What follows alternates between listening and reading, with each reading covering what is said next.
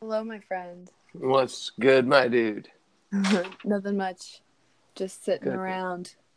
What about you? Uh, I feel you. I've had a semi-busy day, but nothing too exciting. yeah, I've you know? mostly just been, uh, you know, applying job after job, which is really fun. Dude, I hated those days. When I was back in the day, I stocked shelves at a. Uh, it's not like a department store, but it's not like a pharmacy. It's kind of, you know what? Best description of it is like a Sears. it. It's like a Sears and a Walgreens together. Oh. or like a Sears and a CVS. More like a CVS. But like, do you know what? Do you guys have Shoppers Drug Mart down there? No, we don't. Okay. Um, Pharmasave. Nope. Okay. So those are Canadian brands. Wonderful. Um, but like, they have um, an appliance section. They have an electronic section. They have like a health and wellness section. They have like for vitamins and um, whatnot, and then they have um, a makeup section as well. cool. So a little bit of And everything. like, like yeah, like an all-in-one with um, like in the electronics has a camera department and also like prints photos. Um, and then they sell like computers and video games and like all that shit too. So, and I that's that's what I worked at as a as a young kid. i did the morning shift because I didn't want to fucking. Here's here was my reasoning to why I um, worked the morning shift. I didn't want anyone to fucking know that I worked there. because I worked the the 5:30 to 9:30 shift and the store didn't open till either 9:30 or 10. oh, dang. So Yeah, for you. it was perfect, right? I would just go there and like it was enough. it was enough for me to um afford to live 20 hours a week. And I could live off of that. Which was pretty sweet. So I would go to work at 5:30 to 9 or 5:30 to 9:30 or it was like 5 to 9 um, and then I would get off, sleep for like four hours, and then I would have like my whole fucking day. I would sleep before my shift and do that. Yeah, that sounds legit. Right? Looking back at it, like I don't, I rarely ever talk about my accomp, like what I feel like are my accomplishments and shit like that, because I feel like what I think is um, an accomplishment makes other people feel really, really shitty. Right? Like the, you know, like how people are just like, oh, I wish I had thought of that. Yeah. Right? I was that person that thought of that. Right? And so I didn't ever really get like 40 points in a basketball game. But I was able to make sure that every fucking person on my team felt good. I was not the best basketball player, but like I was um, the captain though. All the kids looked at me for like leadership. Oh, that's awesome. Yeah. Yeah, I was not very good at basketball either. right now i and to date still suck at it and it's it's interesting what we do as kids. So like let's just dive into this one okay? There's a big wave coming up. We're gonna have some fun surfing this one. Okay so like we're gonna talk about childhood for a second here. And we're gonna talk about the things that we do because we don't know better. Mm, and we're not going to get too dark and, and into like into any area there. We're going to keep it pretty fucking mild for this example and talk about why i played basketball. So growing up i was a prodigy at writing. I didn't like fucking reading. Reading bored the shit out of me because i thought that i could create better stories in my head. So to date i've read maybe 20 to 25 fictional books. Hmm right? Whereas like people that are notorious readers usually read a ton of fiction and not a lot of nonfiction. I've read more nonfiction books in my life than I've read fiction books. Oh yeah, me too. like way more, way more.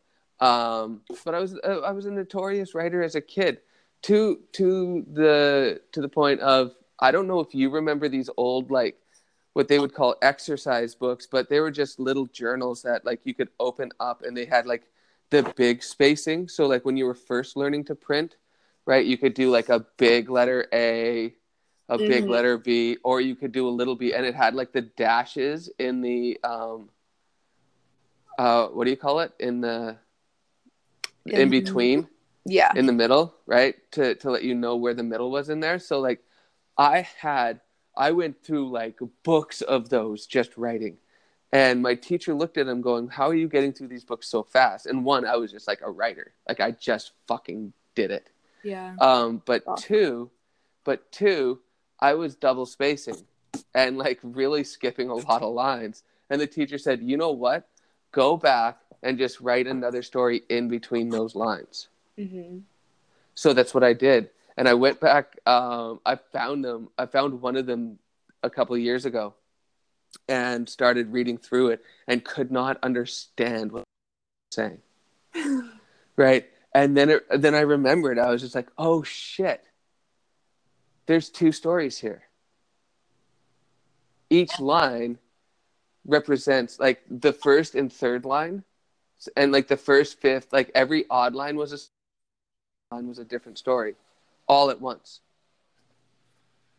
going down but they didn't like overlap so like you couldn't understand like you couldn't read it down the line mm-hmm.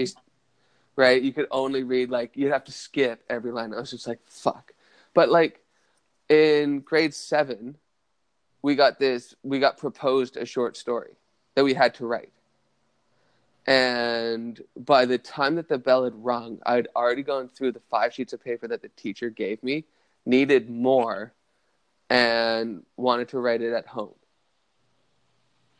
Damn. And the and the teacher didn't quite understand. And my mom explained it to him. She's just like, he's got a lot to explain in his head. Like my mom knew who I was very, very young, but wasn't sure how to really help explore that. And so my dad and my mom decided that it was best for my sister and I to either take up a sport or take up a musical instrument just to have as a background. Yeah. And I was a tall ass kid. So I'm not going to fucking play piano. I'm not going to play guitar. I don't get music at all, Allie. Like it doesn't make sense to me. Sheet music does not make sense to me. Playing chords doesn't make sense to me. Hearing it, I know what I like and what I don't like. That's basically it. It does take practice, you know. It's um do you have headphones? Yeah. Or do you have do you have them in? No. Okay. Can I ask a favor? Yeah. Can you put them in? Um if I can find some. oh, so you're just saying that yes, you have headphones in the general sense of hey, I have headphones. Thanks. Yeah. I thought you would have been like having I thought you were one of those notorious people that like have them around. But I guess you have a kid, so you probably need to hide things too. Well, to be honest with you, I've been using like my um my Apple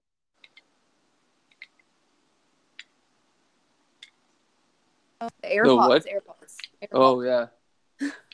I could not think of the name.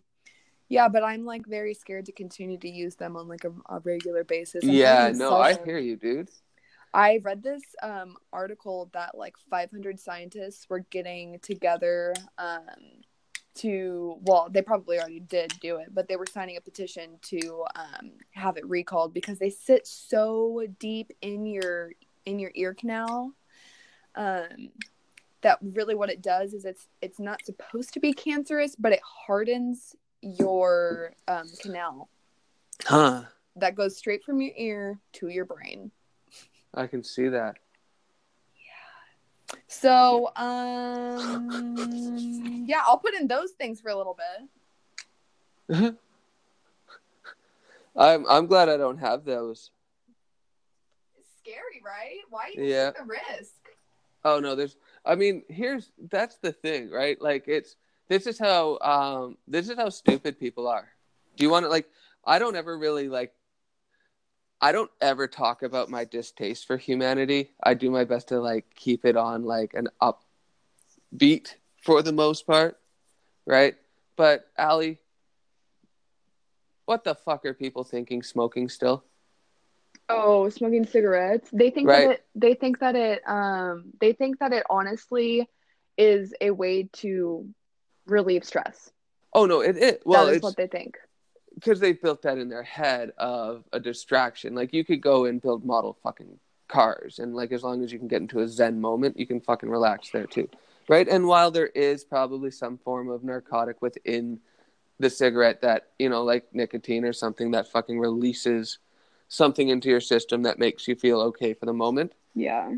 still doesn't make it fucking right to smoke and do that to your body, right? You like people know the harms of what cigarettes cause and still do it, which means that people know the harm and the cause of AirPods, still go and buy them, still put them in their fucking ears. They still vape. I don't They think still- people know that about the AirPods. I no, actually, they do. A lot of fucking Really? people do. Tons of people do, and they still. I guess actually, well, I think it's been so dismissed.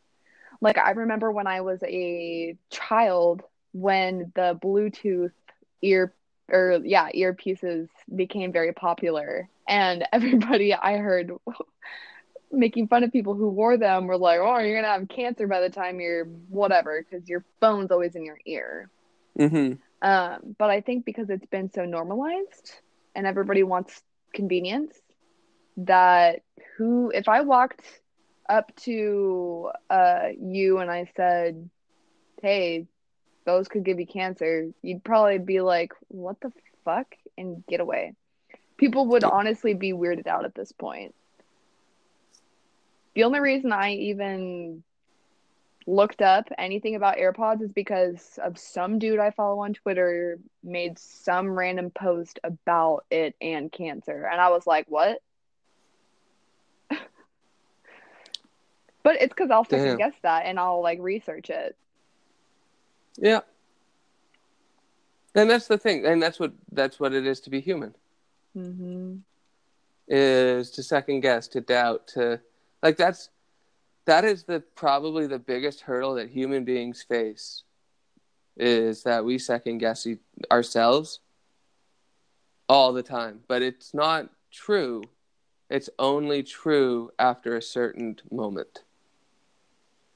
There is a moment in life that everybody has. It's different for everybody, but there's a moment in life that everybody has where you learn to doubt yourself. No one teaches you this. No one says, hey, you should worry about this. You come to the conclusion at some point that says, I don't know. And some people get to the conclusion of, I may never know. And people get really lost there. Like they get super lost in not making a decision and then letting that be the decision they make. Yeah, that's a good point. there. Right. And, you know, like, I don't know what to do about it. And the other thing is, is that life is short. Should I really care that other people can't make decisions when I can? Right? Like, I'm very lost at this moment in life. Um, but uh, let me, let me, can I wrap up on one thing before Yeah. we get into this? So, like, we're talking about musical instrument or basketball, right? Or sport, right? So I chose basketball. Do you want to know why I chose basketball? Uh, your parents would mostly No, you off your back. No, no. the kids. It would it would allow me to connect with my dad because he took no interest in me. Mm. As a kid, he took no interest in me. He didn't really give a fuck.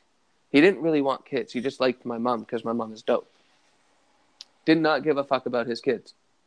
To the point that when I was 11 and 13, he left us twice. Once when I was 11, once when I was 13, 13 for good. And now I was stuck playing a sport that I didn't really care for, but everybody knew me as the basketball guy because I was tall. And I enjoyed it when my dad was involved in my life, but now that he was gone, I slowly stopped really giving a fuck. And the only reason why I played basketball and the only reason why I have the friends that I have today is because they were on my team. Heavy. Right. Yeah, right. I only played basketball because it connected me to people, not because I loved it. All because all I've ever really wanted in life was my dad to acknowledge me for me. I get I cared way too much about that and it's something that I'm learning to drop because he literally does not give a fuck about me, dude. Yeah. So I know what it I know I know what it's like to have a deadbeat to grow up white and have a deadbeat father. Right? Like I know what that's like. I know what it's like to have a Hall of Fame mother and a piece of shit dad. For real. I For like real. too many people have to. Yeah. Like when was the last time you talked to your dad?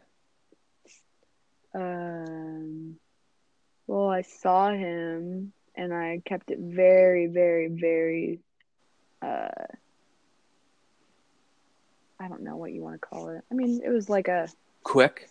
Yeah, quick and I mean, Short. I'm not going to get into anything with him. I'm just going to, you know, he's telling me, oh, you know, it's, I'm just going to sit around and watch TV today because it's cold outside. I'm like, oh, sounds good. Yeah. You know, kind of get me out of here. Yeah. So it's really quick for you, right? Yeah. When when was the last time he reached out to you? Um, he did reach out to me just in this last week. It's not very normal that my dad texts me. It always kind of like freaked me out when I was a child. My, like, oh, my dad texts me. That was always the response. Right. Now, did you want, but now let me ask you one last question with this. Did you want your parents' involvement in your life? While I was growing up, Yeah. yes. Right. You wanted more, like you wanted their attention. You wanted them to to see you, to interested in you, right? Yeah. Yeah. Right. And I think that's normal for like most kids. Some have shitty parents that want their parents totally out, like shitty, shitty parents, right? Like I'm talking like the worst. Yeah. right? Where they just life would be better without those parents in their life, right? Not everybody's there.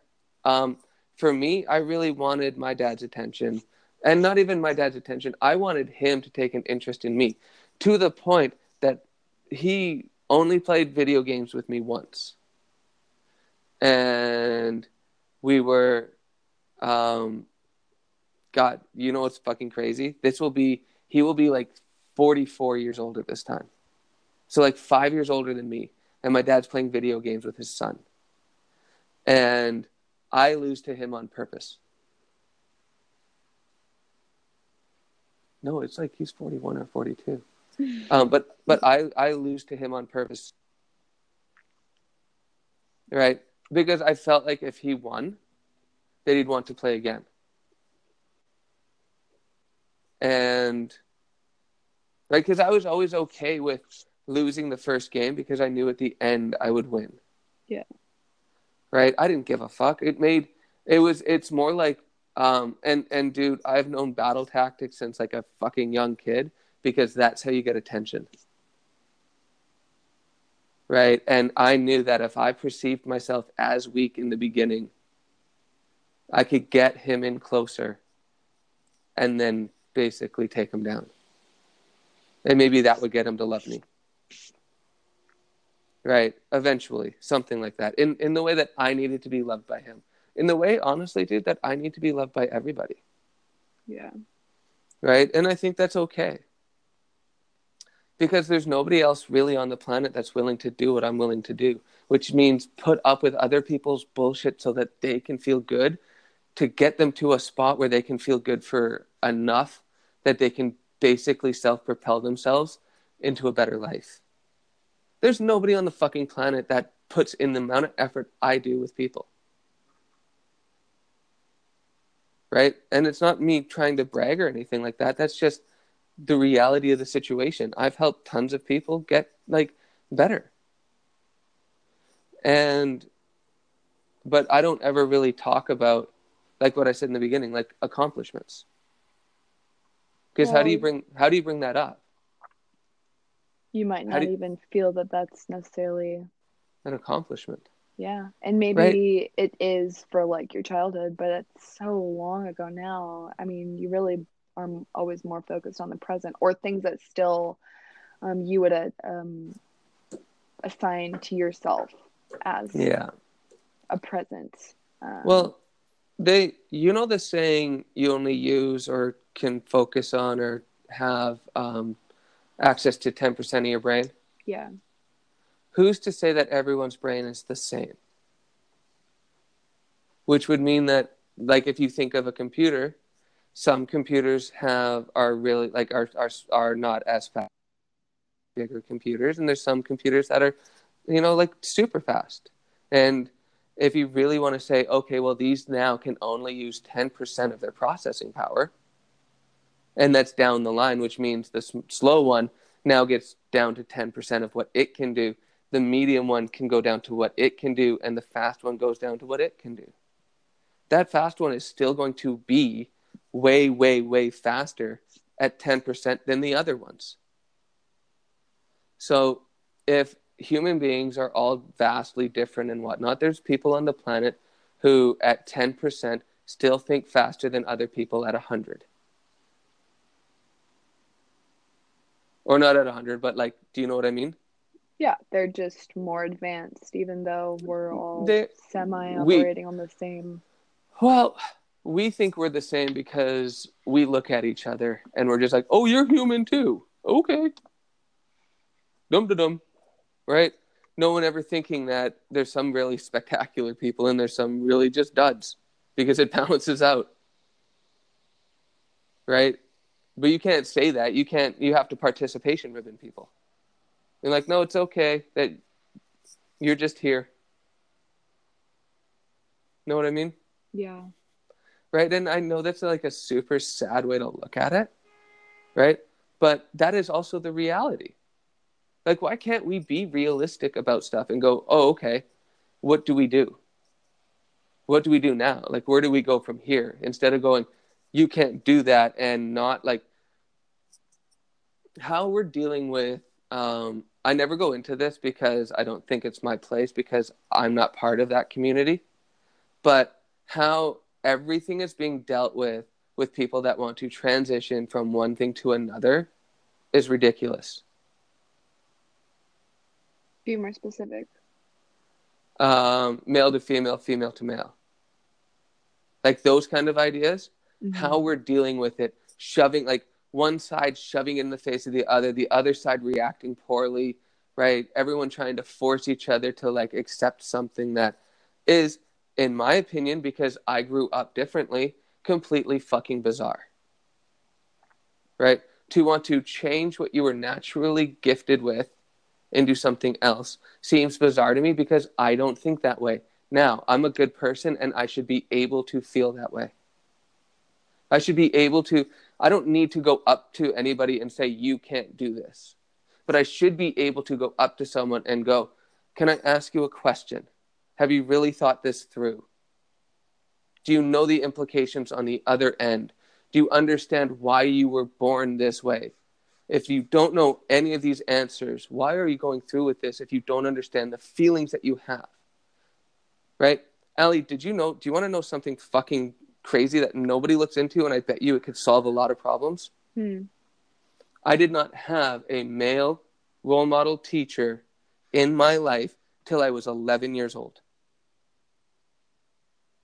I only was taught by female students during a very high demand for masculine energy at my age to know what it is to be a male, like a boy growing into a man.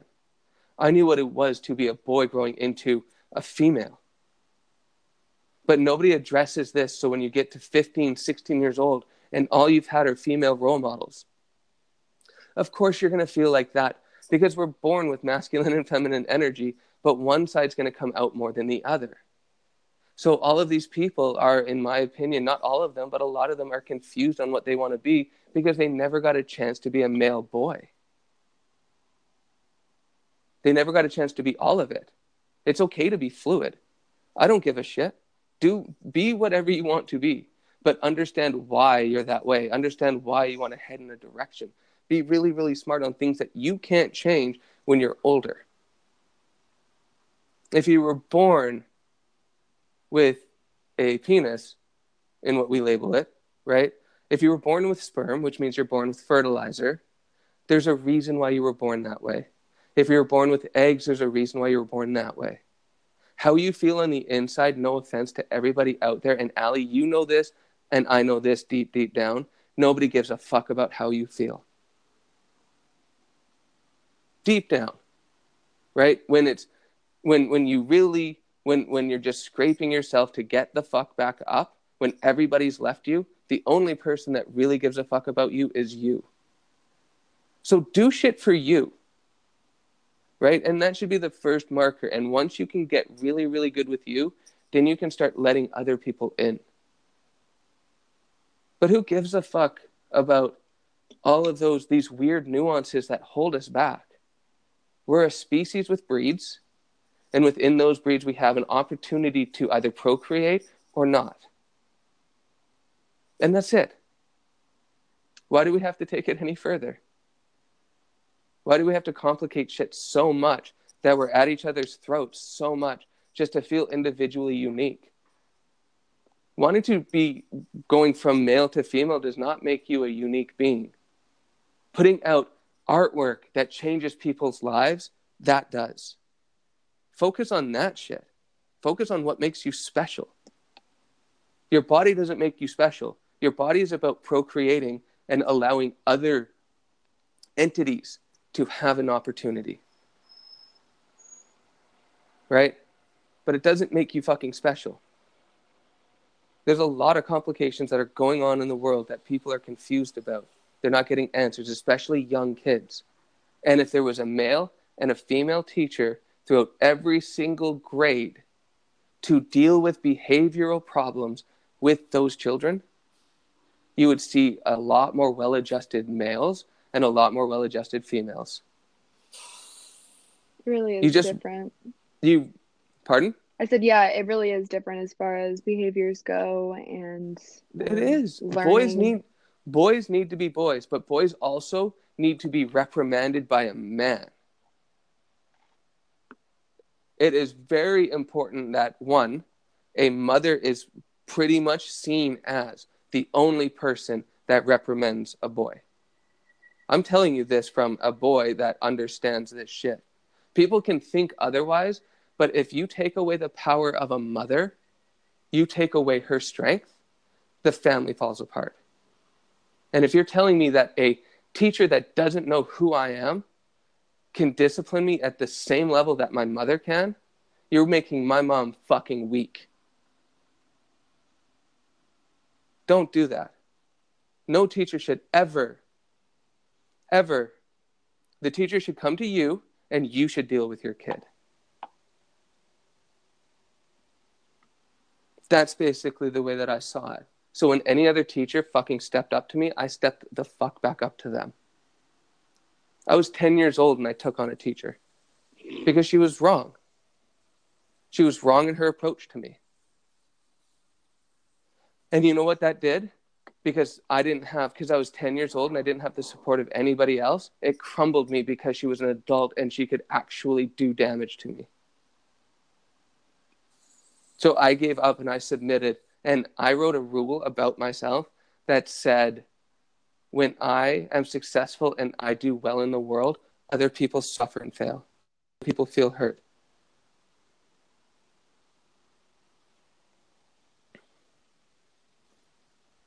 Wild, right?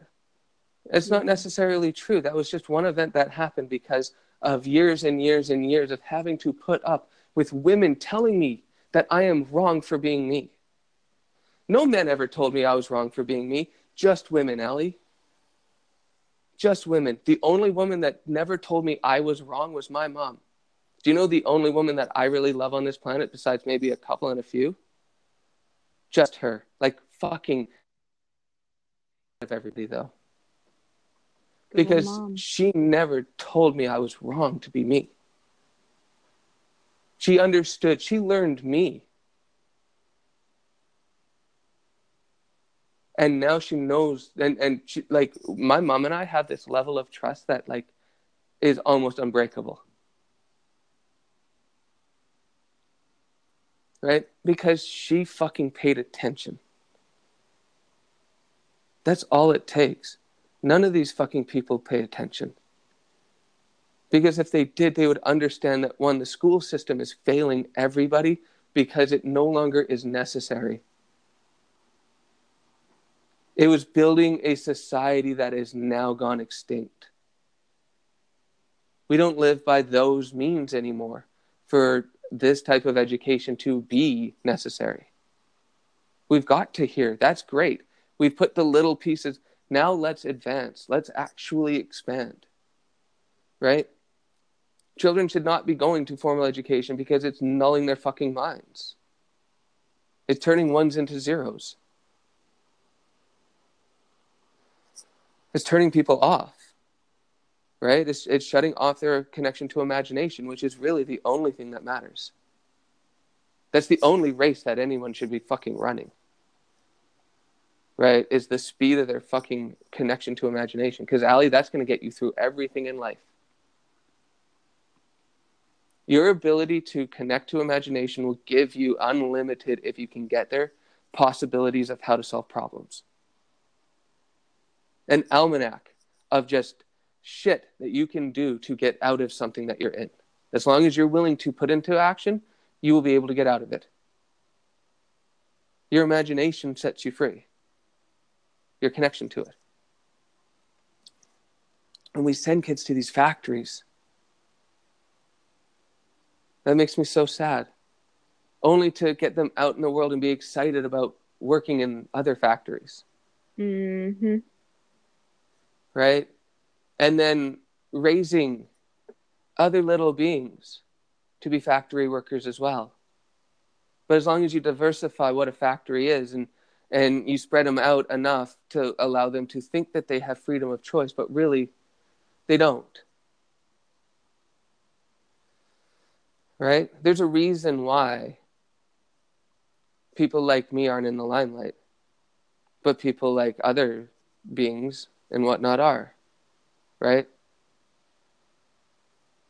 They're conditioned. People are conditioned to view one thing as this and one thing as impossible. One thing is not, I don't even know how to describe it, but like that's, you know, like I'm not like everybody. I don't want to be like everybody. The only person I want to be like is me. And I scare a lot of people away.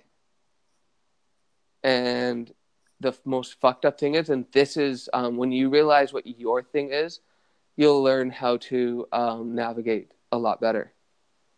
The only thing I really want in life, Ali, is relationships and, and connections with people. That's it. That is it. I don't give a fuck what I create, what resources I have. I care about how you make me feel and how I make you feel.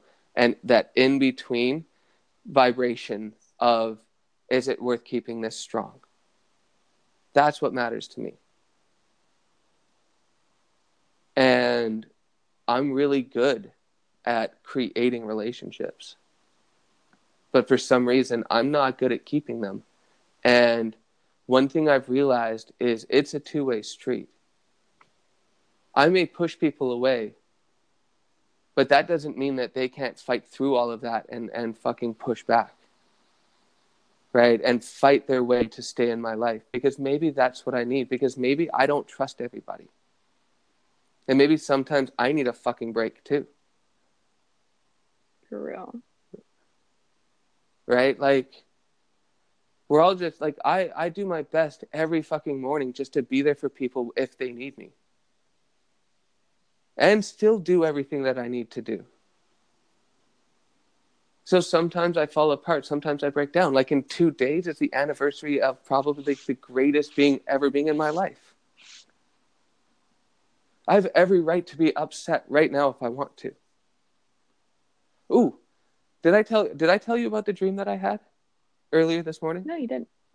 Oh, dude, it's fucking awesome. Well, I'd love to hear. Okay. So I go to meditate, and Cola's on my bed at the time, the little pity. Mm-hmm. Um, but she hopped off when um, my roommate's girlfriend got up, and uh, so she, um, so I was by myself, and I was listening to a meditation about gratitude, And so I started just listing off all of the things that I was grateful for. And so, like, starting off with, like, I'm grateful that I have a heart, that I have a heartbeat, that I have lungs and air, and like going through all of that stuff, and eventually branching out to like other things that I'm grateful for and all of that. And I think, I guess I knock out. like, I completely knock the fuck out. And I come to, and I'm in my mom's house and it's not my mom's house um, where she lives right now. It's uh, my mom's old house that where she lived in Canada, and it's the house that I grew up in from age 14 to 20, and uh, it's back in its re, uh, not remodeled phase. So like it's first edition, not the second part that they did to it.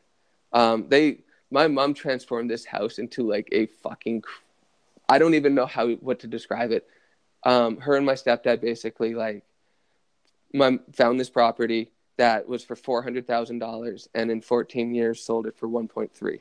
Wow. Yeah, and the house was fucking awesome. Ali, I grew up. You want to talk about this? Ain't fucking white privilege. This is just a kid that got fucking lucky and had a mom that knew that he loved movies. I had a hundred inch screen television in my basement with a projector growing up. That's awesome. Yeah, it was fucking awesome. And I loved my mom for it every minute I possibly could. Right? Because, but later I found out and, and found out like one of the reasons why she did it. My mom was always worried about me and my sister. The scariest, my mom's biggest fear is getting that phone call. Right? The one of, hey, Mike's not here anymore, or Melissa's dead. Mm she doesn't want that. Like she's terrified of that phone call. It keeps her like in a state of fear that if she wasn't in that state of fear, she never had kids in her life, she'd be like there there'd be a dullness to her, but she'd be a raging cunt probably too. And um, but would be one of the most powerful women that she possibly could be. But she had kids, and all she ever wanted to be really was a mom. And so she worried about us and she wanted us to um, she she she made the home theater so that I would stay home. That makes sense. But it right, but it worked out because I loved it because I loved watching movies. When I was 22, I got a job at a video store. They let you rent any two movies at any time on like new release. Mm-hmm. Like for like the the the um the staff got to rent any two movies at any time, and they could rent seven um, for free, and then they could rent um, any seven day or like weekly rental. They could rent seven of those for a week. Like it was one of the two. Yeah, dude. Yeah. So like there was times, and I was like a 15 minute bike ride up a hill though, but a 15 minute bike ride there and back. So I watched a fuck ton of movies on a projector screen growing up as a kid. No, not even that. When did I get the job there? I went back. I moved back home for like uh like six months, while I was transitioning from one place to another. Right, and um, in that time, I worked at a place called Rogers Video, and I watched. God damn it! How many did I? I got to like two hundred movies. Damn. Yeah, man. Like watching it right? Um, I don't know where all of this was going.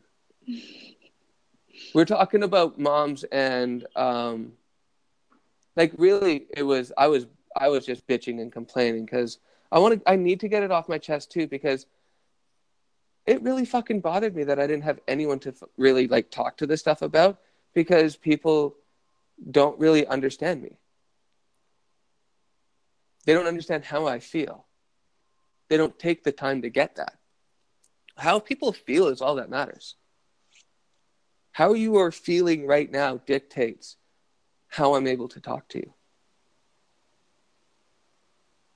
Fair point. Right? How we're able to communicate. If you are not if if you are feeling in a certain state, I'm not able to do certain things. I have to do other things and basically all of those things should align with you and eventually get you to whatever state that I need to be able to tell you stuff at. Right? And relay information. right? You can't just go out the gate on someone that is angry and tell them worse information. Yeah. Like you don't want to do that, right? And you need to learn how people work and operate. And you know, that's that's uh, the other reason why I don't really take advice or ask for advice and I only really ever want support. Right? Like I only want I don't I because nobody really knows me. You don't you haven't really took taken the time to get to know my inner working, right? And I've helped enough people to understand basic stuff.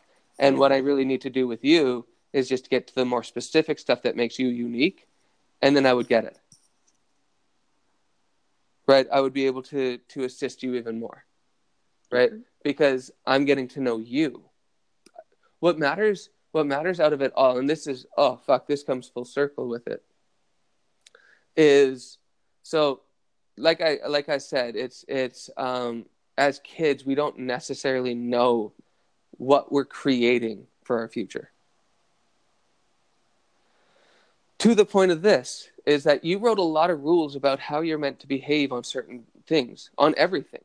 You've made rules up about how things are one supposed to be and two when things don't go the way they're supposed to be how you are supposed to react and if you don't have anything in that position of how you're supposed to react you come out of fear.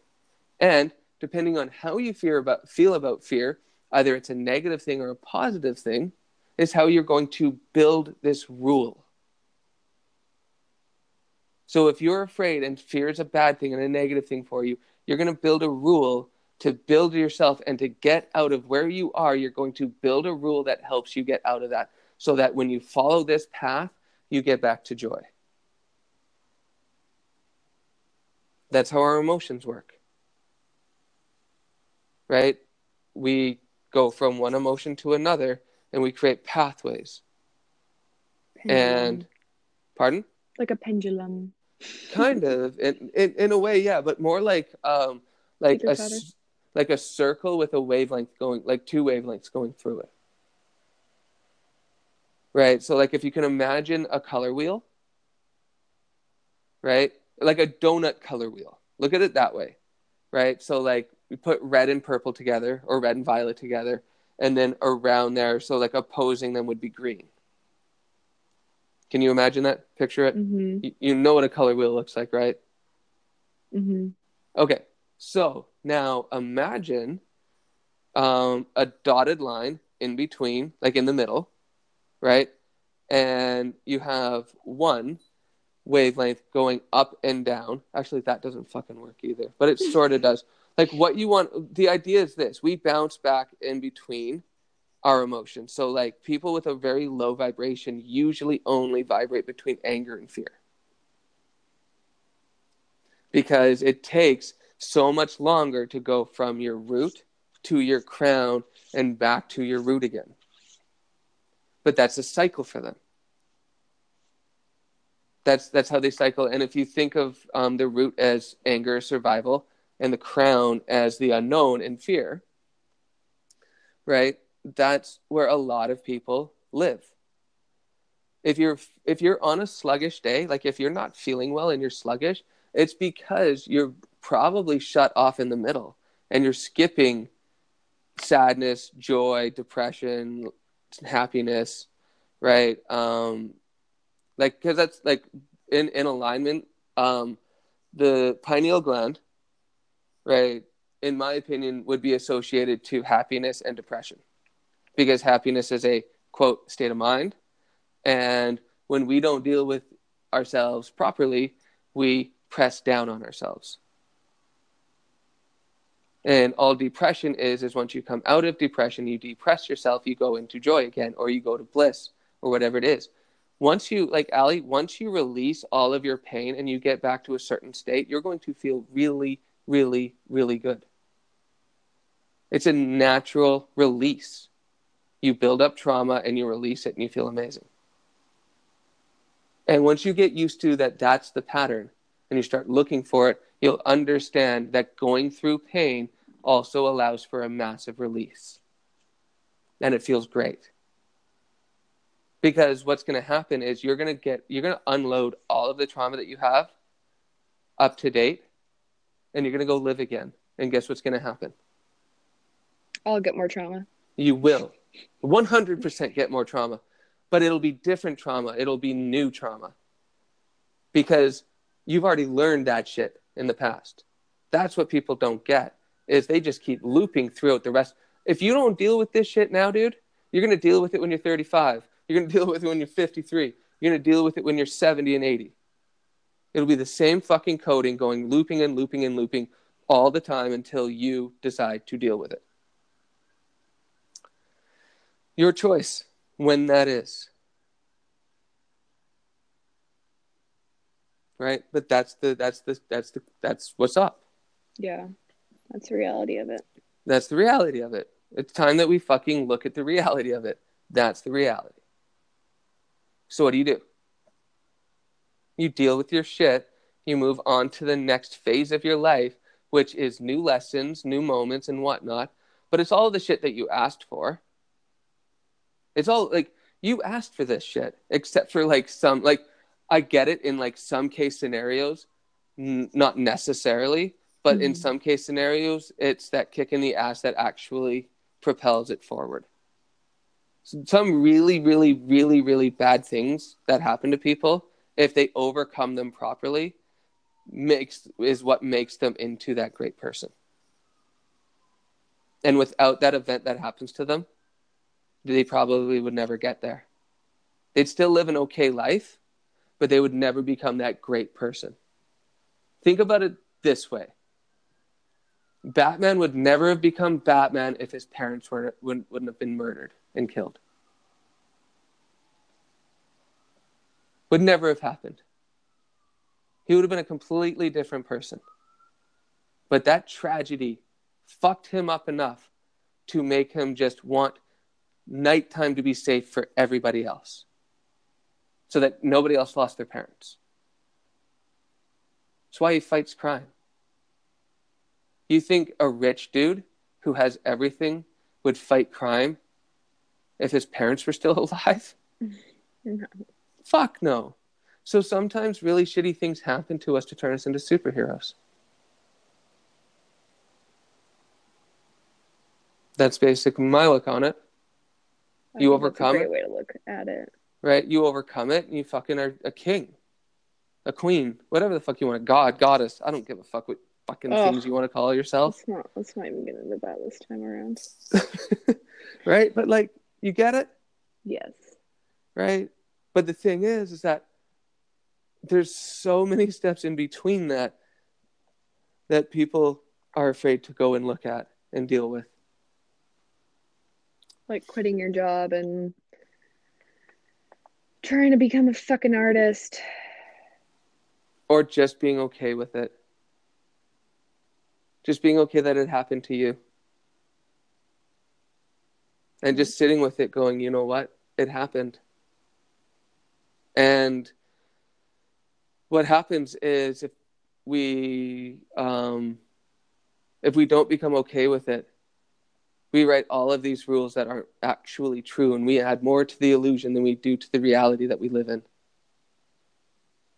the more exact you can get on um on it on on everything right? Like the the better we are right? Because now we're not like being surprised when something doesn't fucking work out the way that we think it's supposed to work out because we have coded these beliefs that things are supposed to be this way when they end up being something else right? And that sets us back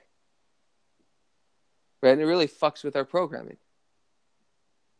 right? And then we make more fucking rules about how we have to deal with this type of shit, right? When in reality, all it matters is how we choose to deal with what happens to ourselves in our lives at whatever speed we want to deal with. That's it. We make shit too complicated.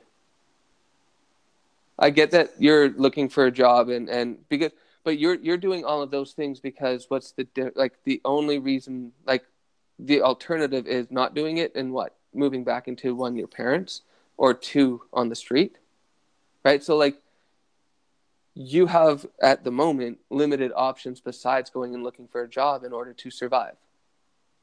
But as you get that down and get more secure in who you are and what you actually need in life as opposed to what you think you need in life and streamline it, you're going to find that you're going to be able to pick and choose the life that you want to live instead of having to do what you're doing. Most people don't get there. Do you like you see what I mean, right? Yeah. Right? And and just all it is is is your ability to make decisions about yourself. So how do you make decisions about yourself? Do you know? Processing and reflecting. Well, you got to get to know yourself, right? I guess that would be a better first option. Right. And okay, but the step. thing is, the thing is is that how well do you actually know yourself? Most people don't know themselves really all that well. And that's why a lot of their problems happen and continue to happen and loop and loop and loop.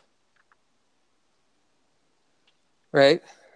So they got to get to know themselves.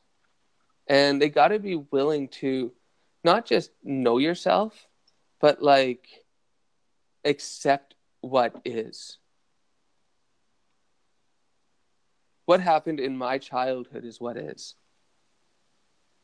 Those events are the events that happened. The illusion is what we make up about ourselves, our place in the world, what it all means, what it means to others, all of those things, all of these rules that we create about ourselves and how to live. That is part of the illusion.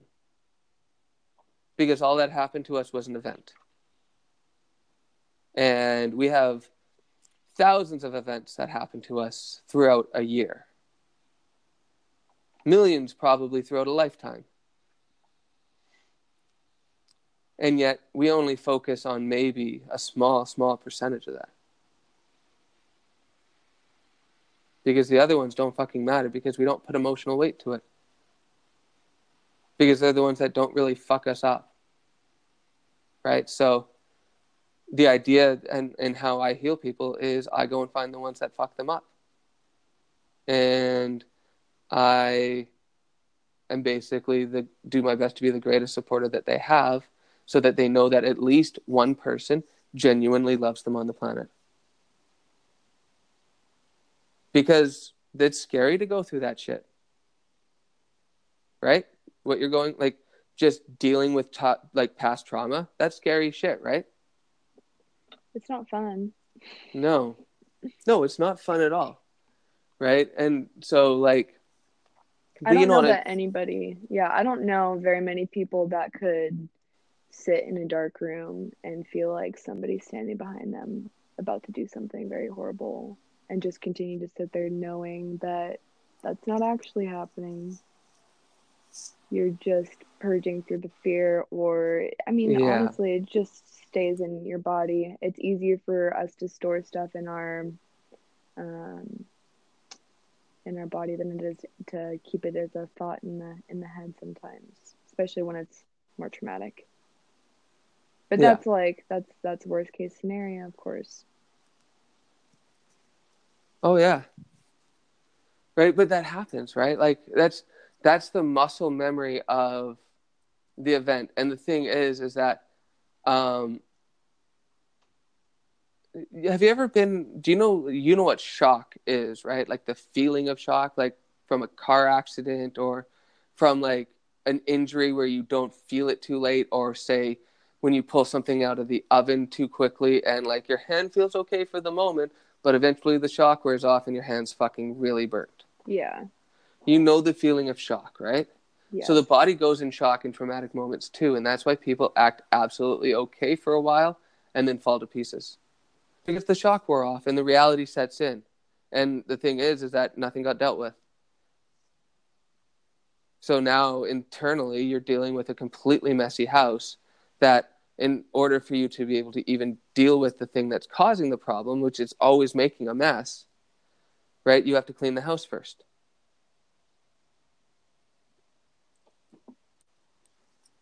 It's not easy work, right? Dealing with yourself, hmm right? Because our worst enemy is really ourselves. And like I learned this this the symbology of this fucking video game, which was one of my favorite video games growing up, which was called um, I think it was called Super Dodgeball. It was like one of the only dodgeball games that was ever released as a video game. And when you played the USA, they were a fucking dominating team. They crushed everybody by a landslide.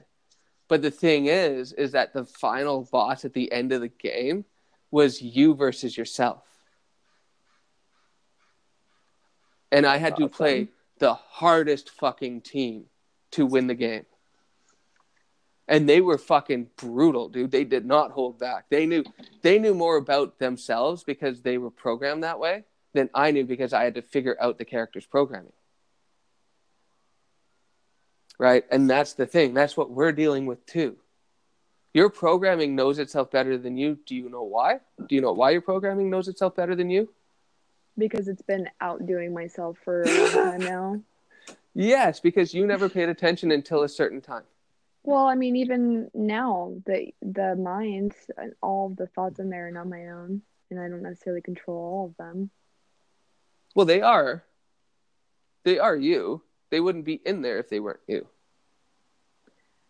Okay, That's- but so so consciously at, le- at Yes, but then. in in in your control, what you are aware of, right? There's and there's a difference between like awareness and attention, right?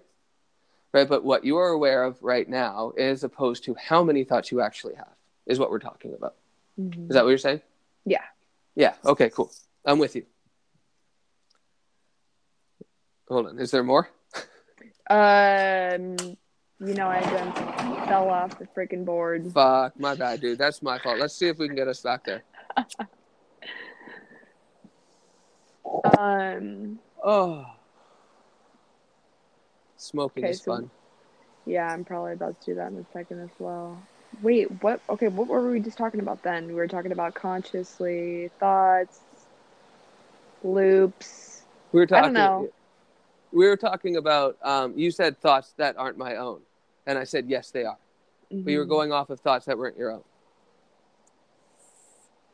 I think what I was going to end up going with that is that um, it's not fun, like you said, to deal with trauma or um, accepting of things that have happened in the past that still bother you today or um, are still making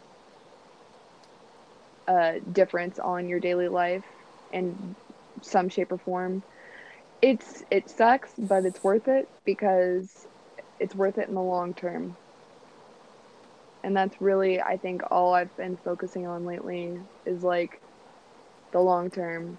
I was raised in a generation where it was a lot of short-term gratification, Mm. now now now and everybody for the most part still seems to like live in that world and think that that's the best way to spend it and i mean i guess that sounds judgmental but No, it's it's legit. It's facts.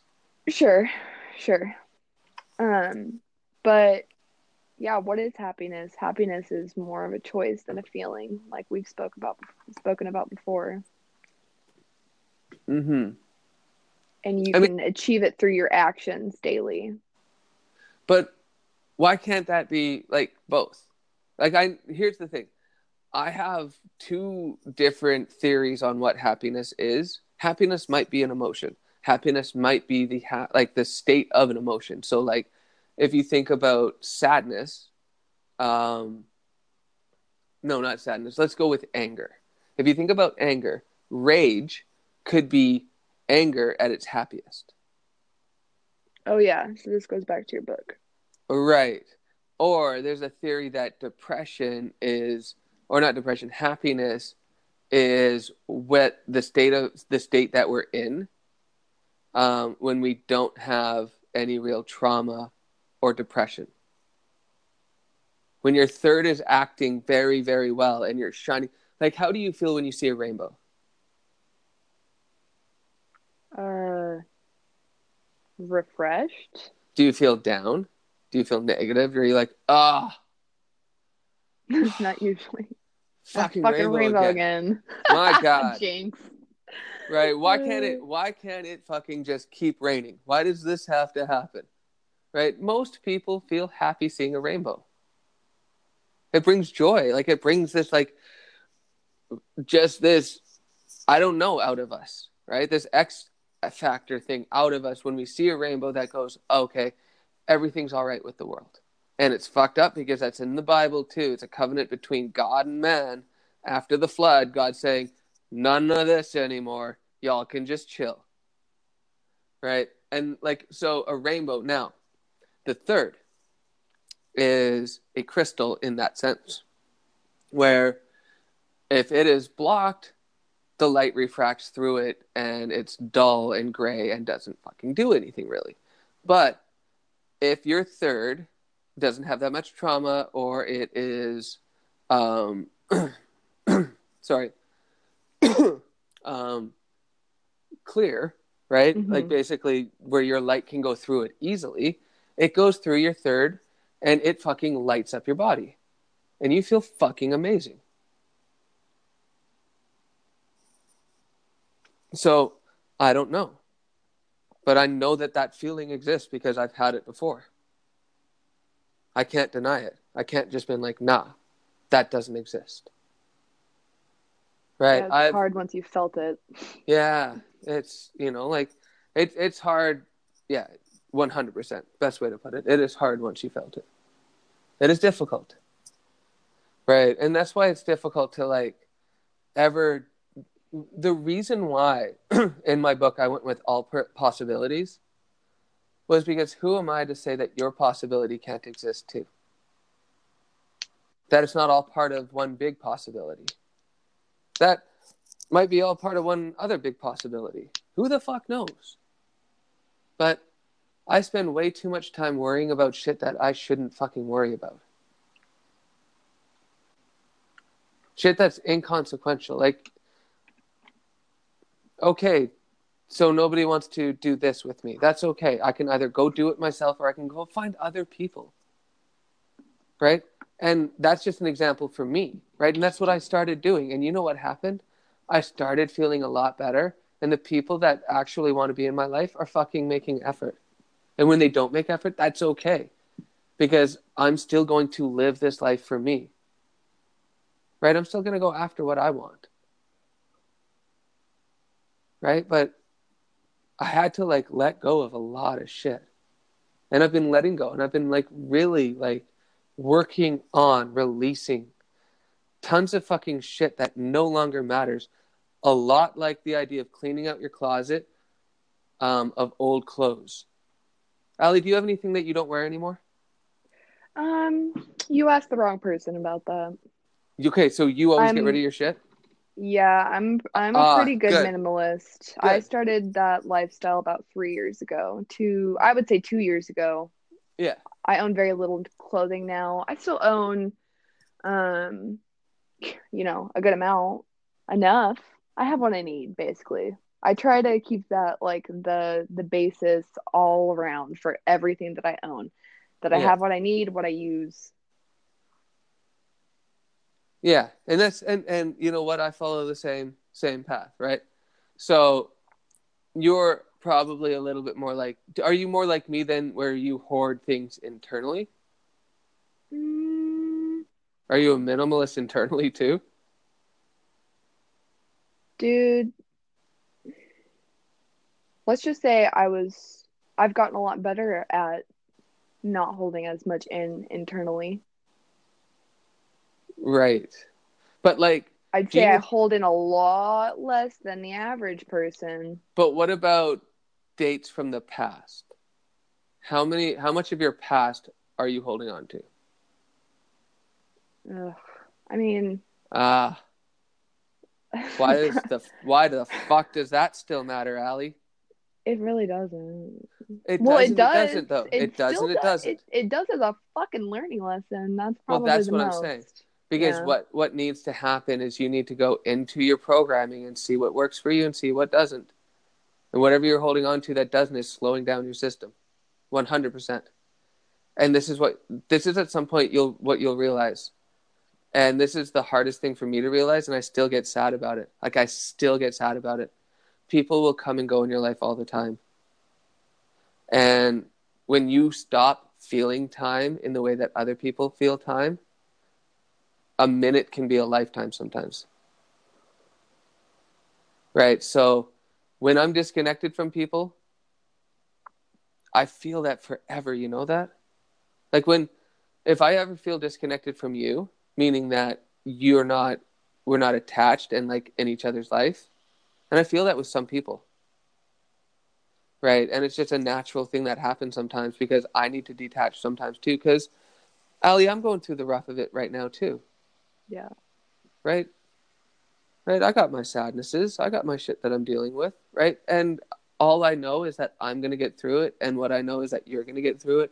And I know that anybody else that messages me back that's going through a tough time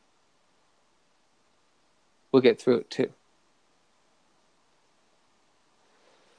Right. And the thing is, is that that took me almost 38 to 39 years to learn. That when people don't connect with me right away, that it's okay. That if they get back to me a day or two later, it's okay. That I need to be okay with people going through their stuff and not needing me or not wanting me around.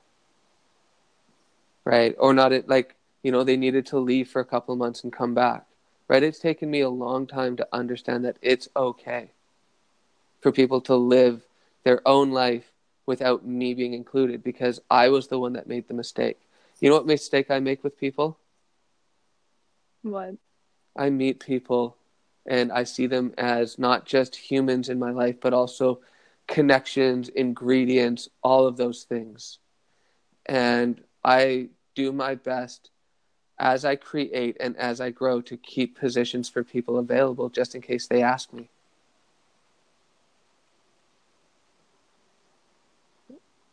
And that's not always the best way to go about it because it makes me forget that maybe they don't want that spot. Maybe they just want to be in your life and do something else. And I build it in my head that that's, you know, this is what's best for them. And it's somewhat selfish because I do feel like me being in people's lives is what's best for them. I don't think I'm a detriment to people's lives. Right? The only the only time that I really really really get sad is when I feel disconnected from people. That's it. But if I didn't value connection to people and I just cared about myself more, I'd feel better. So that's what I'm working on. We all have our shit. And once we pass the first level, it's not like you never have worries again, you never have issues again. You're going to get through all your trauma. You're going to have a good however many years and you're going to feel fucking great. And you know what's going to happen? You're going to get knocked down by a bunch of shit and you're not going to realize at all that you're building rules about yourself, about how you're going to be as a human being again. And at some point if you start slowing down the reason is is because you fucking built up too much trauma that you didn't pay attention to because when you were feeling fucking good when you were actually trauma free and you were going for it it was easier to get back up but what you didn't realize is that you were using points that you needed at the end of the game instead of like naturally figuring out how to get back up you just pushed and burrowed through it. Not you, but people. Yeah. I see it all the time. I see people. I see people on the verge of of pulling themselves so thin that they're literally their tendon is about to break in that section. Right? Just rip apart because they continuously use points that they need at the end of the game to do shit with and use them up earlier to get back up so that they don't feel through that situation. If something really, really bad happens to you, feel through it. The sooner the better. And then let it the fuck go. And don't make up rules about it, about you or any, like you or whatever it is about being this or that. Because that's not true either. That's just adding to the illusion.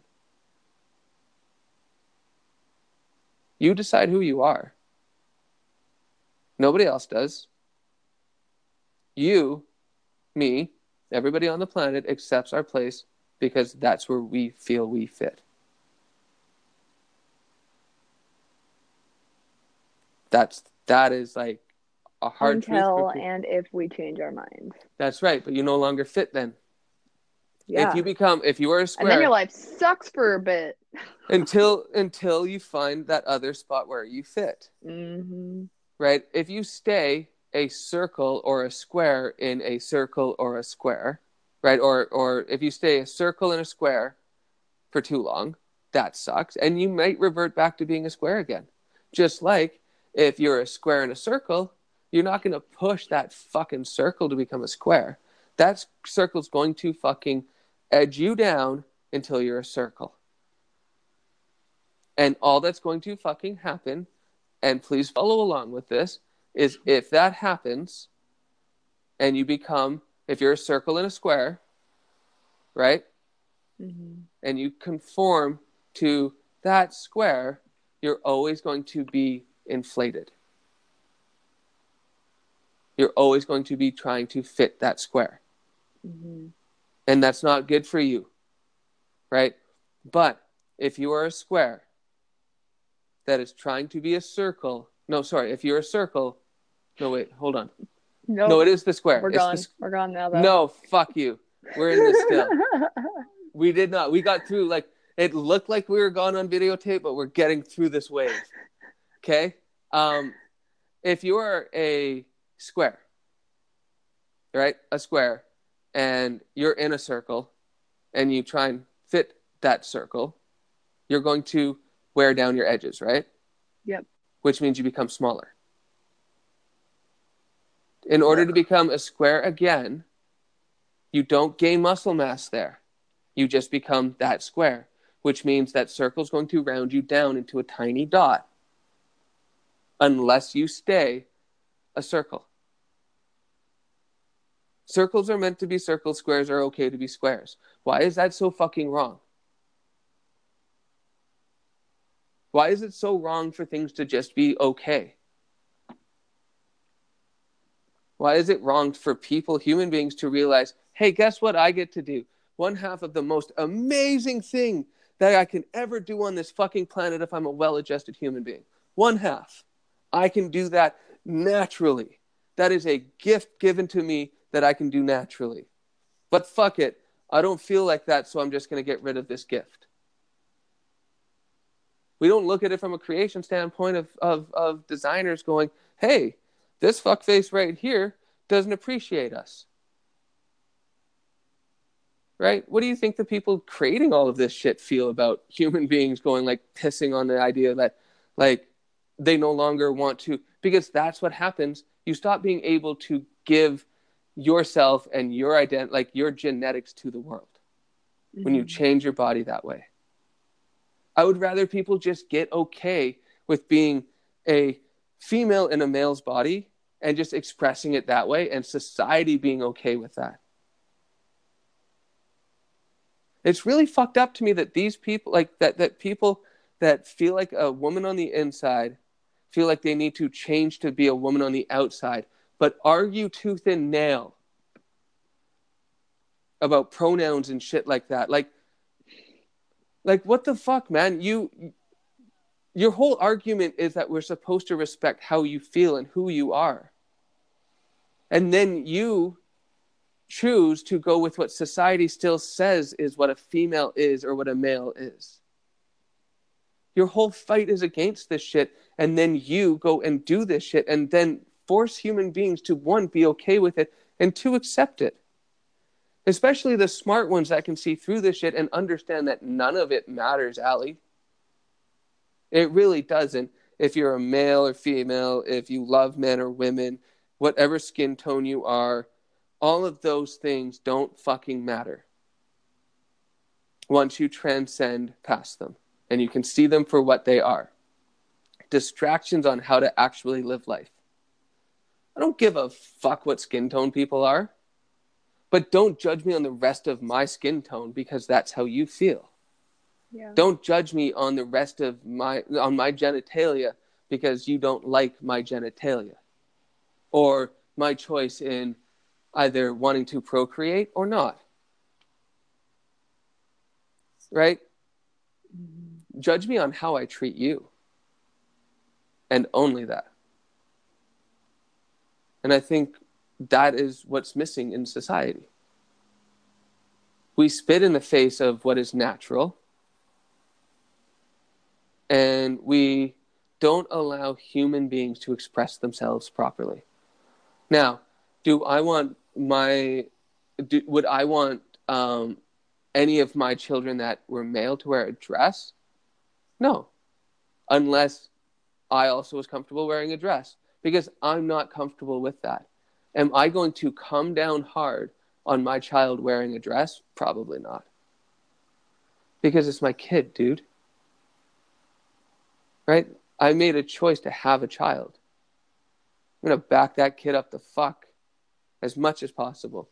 I hope that they don't kill anybody. You know what I mean? Yeah. And honestly, I I, feel like I feel like this is very one-sided with me just like getting a lot of shit off my chest. Do you have anything that you want to say or add or like drop in? You know, I don't. I feel like I was thinking of one thing before we had actually gotten on the phone, but I can't think of it now. Nothing's coming to mind. Well, perfect then.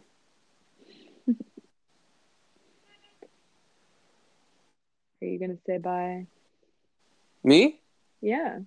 No, not at all. Are we? Oh, are, Is this is this is this over? I didn't think it was. Oh. I just I just felt like I was hogging everything, like literally just talking constantly. Which Well, you I know, mean- sometimes it has to happen. and you know sometimes it's my fucking show. It's Mike's show today. Well, it. but it's also it's also waves. Waves is mine at the moment until you choose to fucking take it from me or choose to co-do it or do you know what I mean? Like take it on yourself. Mhm. I'm the only one that's keeping this alive. If I stop doing waves, it's gone. That's true, and then I would have to cry. Right? Right? So I do like what I I take ownership in a lot of things that are mine. Um, but I want other people to join in and um, but I never really like claim it in voice. Right? Like I want waves to be all of ours. I really do. I want you to do waves on your I want to just send you the icon, right? For the whatever it is, like the the Mhm. logo, Yeah. right? And and you go and do waves in your own time with your own people. Right? And we can surf waves on my channel, we can surf waves on yours, we can do whatever, but you can do it and I can do it. But until that happens, it's still just me. And one of the things that I used to do was give ownership away to people too easily. Like, really, just super easily because I thought they wanted it, Yeah. right? Because again, Mikey put people in places where they don't necessarily want to be. I just thought it would be best for all of us because I think it is. I I legitimately think that once I get to know people, I can understand where we would fit best. And all I really want is for people to have the best life possible, with me in it or not. Right? But that's the goal, is for people to, to have the best lives possible. And once I figure like I want to live my best life possible, like how cool would it be if we all lived in a, like if if you had like if you had an opportunity that you and Des and let's say you met somebody had an opportunity to live in a school that you also worked in. Hmm and in one wing was like the apartments or the dorms or whatever it is and like but it was kept well like adults mature right? But on the other end was fun and games and playtime because we fucking run an animation studio on the backbone of a, a, a learning center for the imagination right it's more we're more excited to be like hey look what i just finished instead of going hey man you got this thing done yet right i don't i want mm-hmm. the i want the atmosphere of us enjoying what we do in life and I want it to be natural and organic. Right? I But agree. but the thing is is that until I can bring that to life and until I can actually show that to people, that's just nothing. That's just an idea. And you still have to go get a job. Right? Mm. So yeah, it's a nice dream, but it's not a reality yet, and I get that. And so right now most people focus on what is a reality right now instead of being able to see what could be a reality in 5 years, 10 years if we work together. And we just spend our time where we're not really doing much but like watching TV or shows or YouTube videos or, or whatever it is, just working together, slow steps. Like the Prime Minister of Canada, before the one that was just in, wrote a book in a year, sitting down and writing 15 minutes a day. Damn. Wait, you did you say how long it took him to write the book? A year. A year?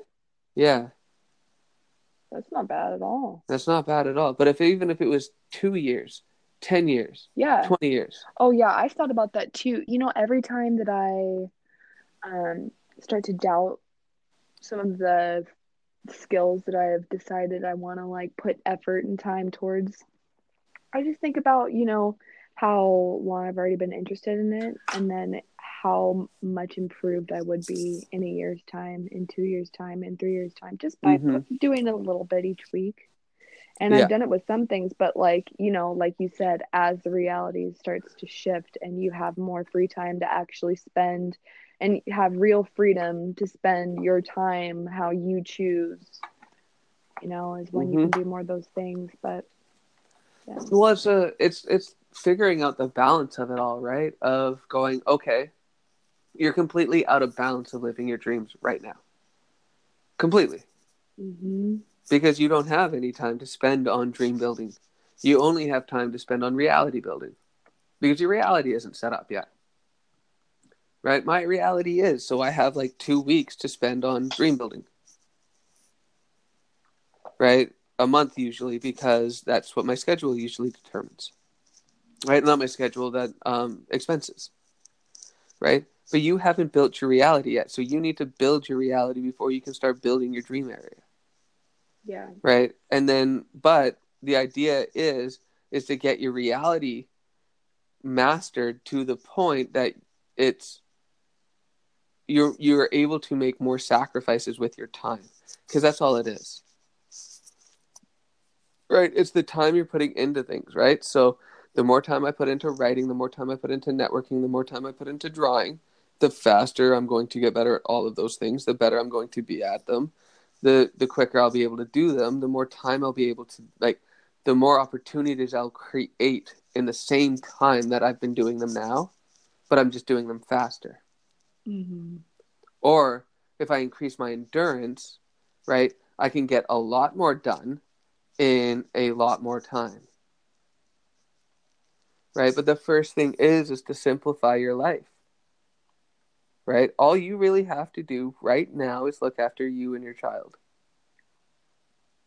What's the bears on that? What is the bare minimum that you need? Plus and and keep in mind like keep a like get your bare minimum like go through all of your bills go through all your expenses go through everything that you need and like legit hard numbers of what your expenses actually are face the fucking mirror hmm right and know what you need. Don't be afraid of this stuff. This stuff actually will set you free right?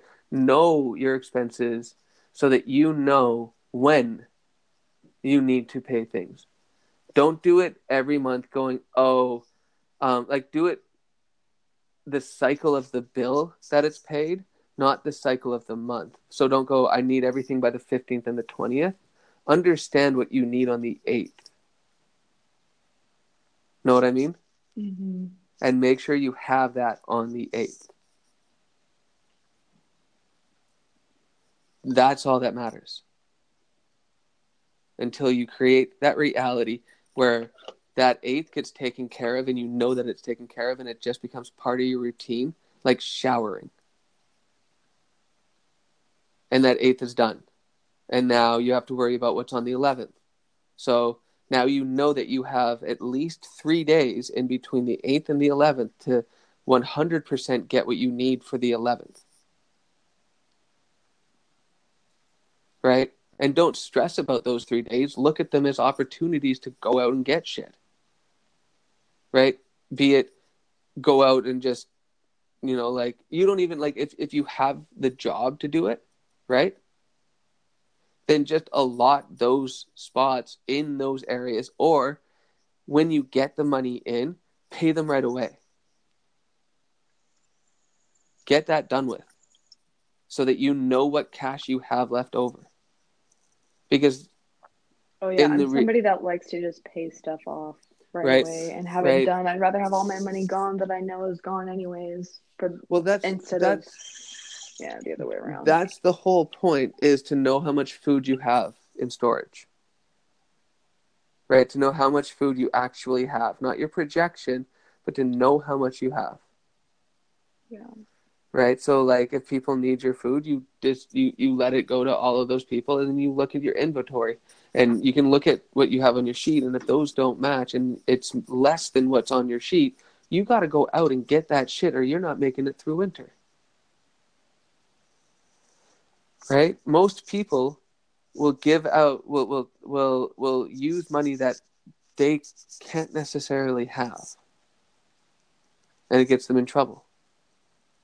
Because they don't have a realistic look on what they need. And they're still dreaming way too much. They need to take their dream and like shrink that down. And it sucks to do that right? Because it's almost as if you're giving up on your dream but what you're really doing is getting yourself super stable so that you can slowly open that circle of what your dream is until it becomes you It's a great way to look at it. I think so. It's working for me. Right? And, you know, like people are just like, well, you don't have a kid. Well, yeah, I also sacrificed that. I looked at all of you people, like, I looked at a bunch of people and said, well, one, there's hardly anybody that I'm compatible with on this planet, so I don't want to fucking impregnate anybody that I'm stuck with for 18 years. Like, dude, I was, like I said, I was that guy that just really thought stuff through a lot. Yeah, which Right. a lot of people don't. No, Especially growing up. no, they don't. They just rush through it. And I was just like, okay. And I learned from all of my friends. I learned from their mistakes. I learned from their issues that they had, everything like that. And, um, yeah. And, and so like, I, I've, the, I'm, I don't have a kid because I choose not to have a child. Why can't I have that credit? I was I, like it's not saying like I was smart or other people are dumb. I just knew for me it would hold me back and I was conscious enough to um the and and you know like my dad really helped with this because um he my um concept of sexual health is destroyed. Right? In in the terms of when my dad cheated on my mom and it made my mom break the fuck down i'm even afraid to like dude i'm afraid to touch women because i feel like it's sexual harassment I mean, I don't Like- you. and and like i'm talking about every single fucking moment. I'm saying like let's say that they engage with me the next moment they have to engage as well. I do not feel comfortable doing it. It's fucked up. Like i can't wrap my head around it. And like so a lot of things led me to just sort of give the fuck up like i have zero experience really in relationships when it comes like intimate relationships Yeah. because they were just too hard. They were just too confusing. Right? And I didn't see I saw I saw my friends I saw I saw I, I saw relationships for like all of it and I was just like so what you're telling me is they start off really really well and then they end really really poorly. How many movies of those can you watch before you get depressed about it? Mm, Right. So I saw my parents' marriage fail. I saw all of my friends' relationships fail through school. I saw couples that said they would be together forever fall apart. Right. And I was like, okay. Well, all of this is just leading going to lead me to pain. Not worth it, dude. And that's the decision I made. I made it so like and and so when Miriam left, the girl at 14, you know about that, right? yeah. Right, when she left, right? I clung on to the very first girl that paid attention to me. And there was a time when we were watching the show Full House and her boyfriend broke up with her, or she broke up with her boyfriend, something like that. And she looked at me and she's like, Do you feel that way? And I looked at her and I said, Yes. Only because, and this is the really fucked up part, I knew that my friend really liked her. And if I had really genuinely been a good person and not let my ego get in the way of how much she liked me and just stepped out of the picture and let him in, they would have been good together. But I couldn't get out of my own fucking way. And I stayed with her for three years because I was too afraid to let her go because there hasn't been anybody since. We broke up when I was 17. It's been 22 years. And I don't try, I don't put out effort, right? But it's super hard for me to find people that I am, that I find willing enough to basically have my heart broken over. There are not enough people on the planet for that. Yeah, you're And I not mean that. to compromise, which is good. Fuck no, no one is worth losing your heart over. Period. I'm not. I think I learned that this last time around that hmm I really need to get close and understand what part in me is so quick and willing to compromise, and then to tell that part to let's let's then we got to make a few changes here. Yeah. Yeah. Yeah. Right? And so like the problem is is that see in order to learn your lesson. Okay so let's do it this way. I want you to play a video game for the first time. A video game that you've never played before. And i want you to get from the beginning of that game to the end of it without dying on the first time. Well, I mean that just probably won't happen.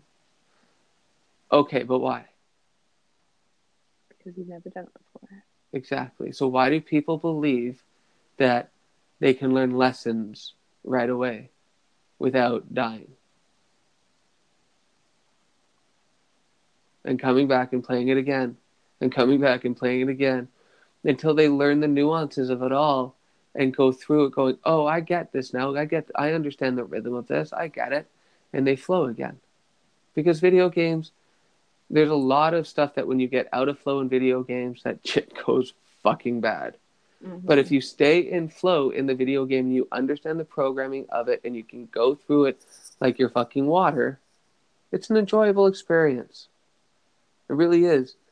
And but the thing is is that you can only do that so long before you have to play another video game.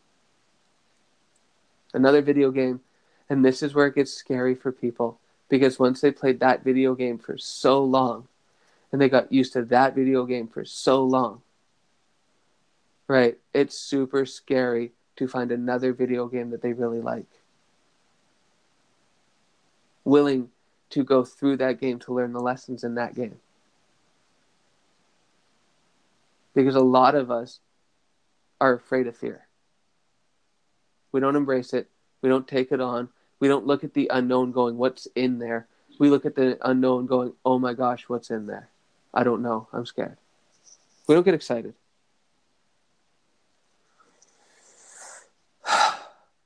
That's 39 years of observing human beings.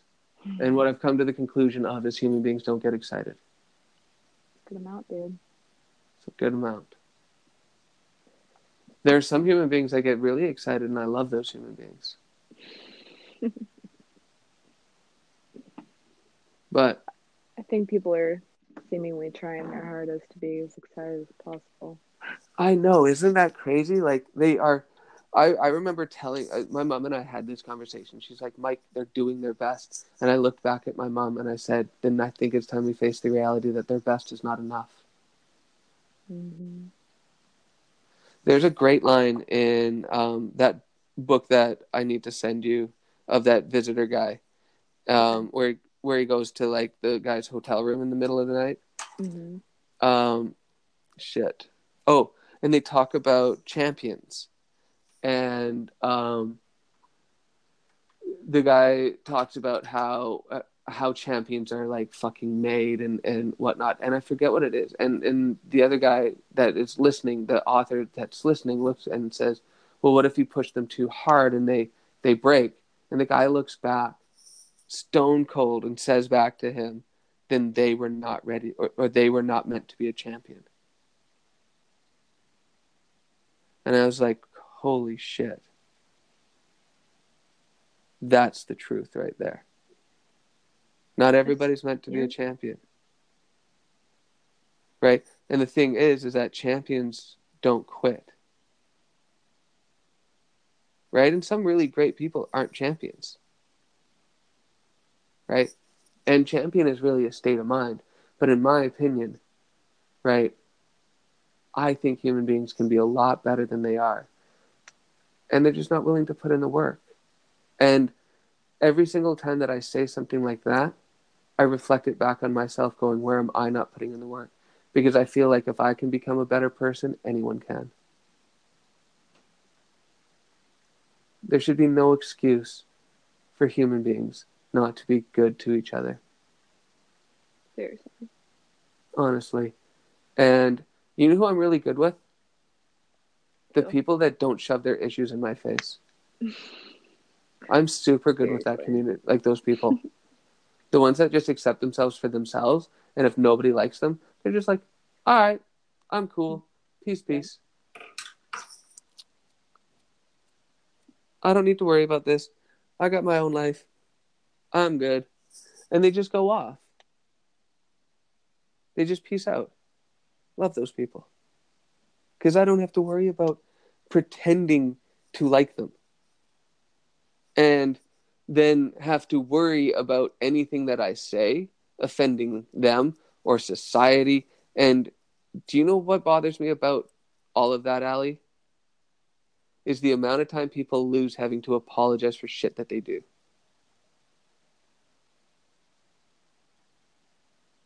Are you still there? Yeah. No, I'm nodding my head. It's it's it's like a daily thing. I mean, I was watching a TED talk last week on, you know, a person a woman was speaking on how to like have a better conversation with people. Um and it's truly to like sit with them and and what they want to talk about instead of like being in your own head. Um, hmm and people are very in their own head. They have to be when they're getting so offended that quickly. Oh, Oh, one hundred percent.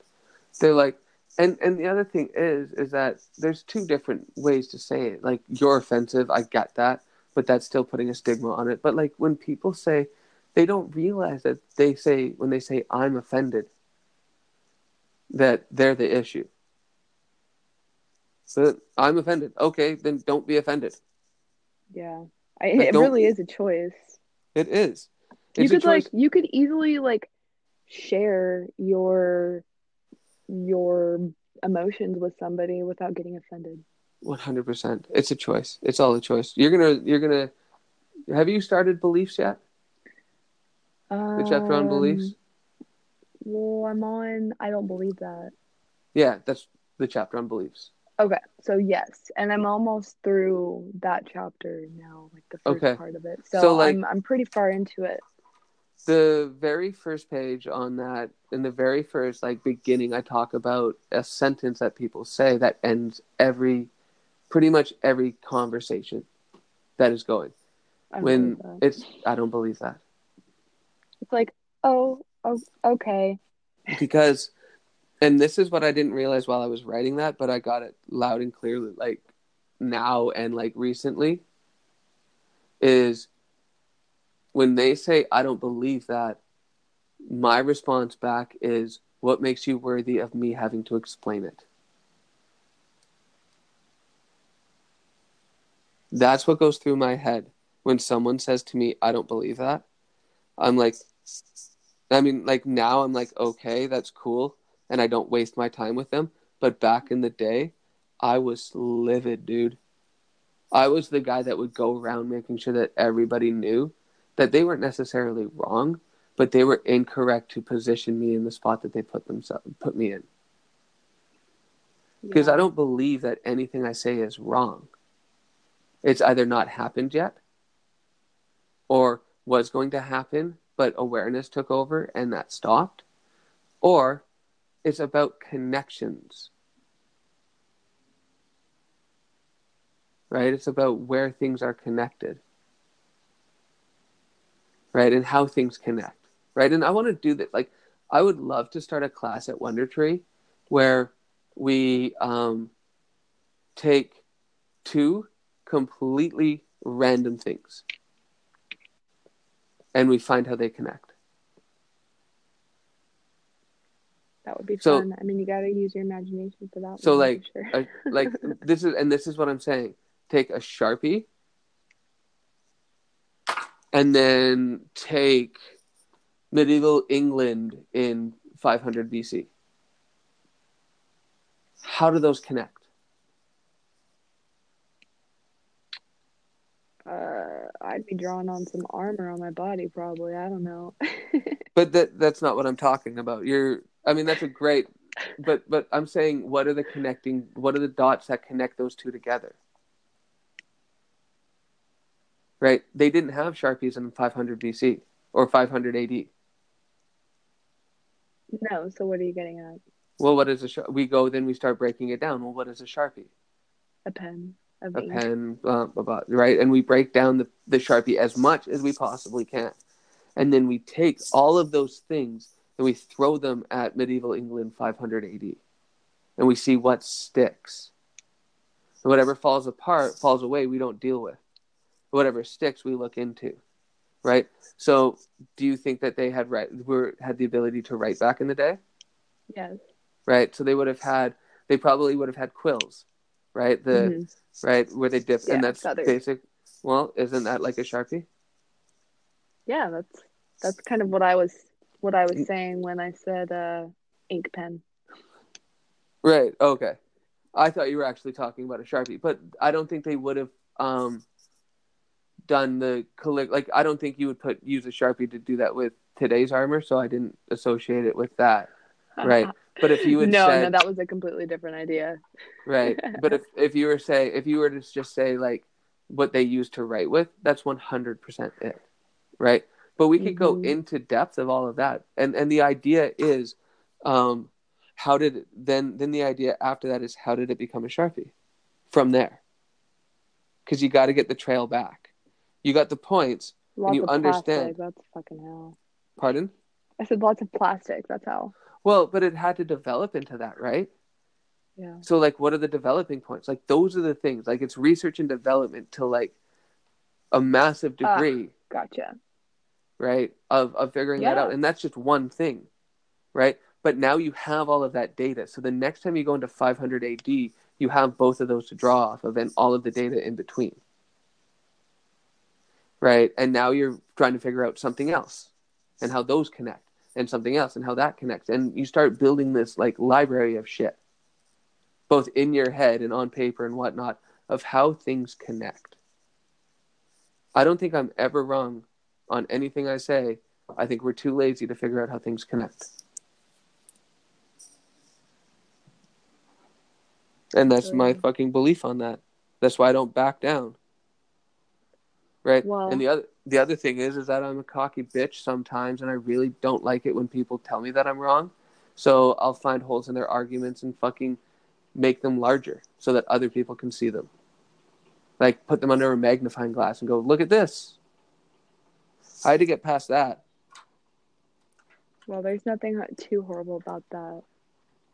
No, it's just when you make people hurt because you're a dick. It's not always Yeah. the best feeling. Yeah, I've I've also had to overcome that, and I'm still needing to work through all of the aggressiveness. But uh, yeah, um, I got to go pick up my my little child. All right. Well, have fun. This was this was uh let's do let's do last words. What did okay, Okay. before we before we totally wrap up, like maybe make this your last word. What did you think of cycles and stages? The chapter. Um, appreciation for every part in life, and also Like do you think you can apply to it? see learning to see um things on the on the like the other side other side of the the grass Like there's two ends of a cycle of everything hmm right? and, And, like waiting things out oh, your that's a emotions and all of that Mhm. Like I got to do that. I'm doing that right now. Same. I'm waiting. I'm waiting one thing out right now, and it's just basically it.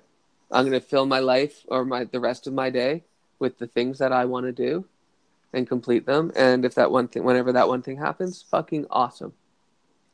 I'm not gonna let it distract me or take me away. I'm just gonna continue living life.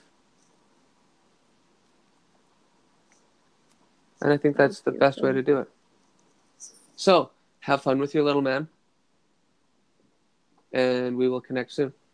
yes we will it looks like it's about to rain so i don't know if the Oh. park's gonna happen today but Oh no, poor little man. we're gonna be painting pumpkins tonight so we'll still have fun inside Oh, that's fucking fantastic. Have fun. thank you ma'am. i'll talk to you later All right, send a picture if you want. i will i will Okay, peace out. bye bye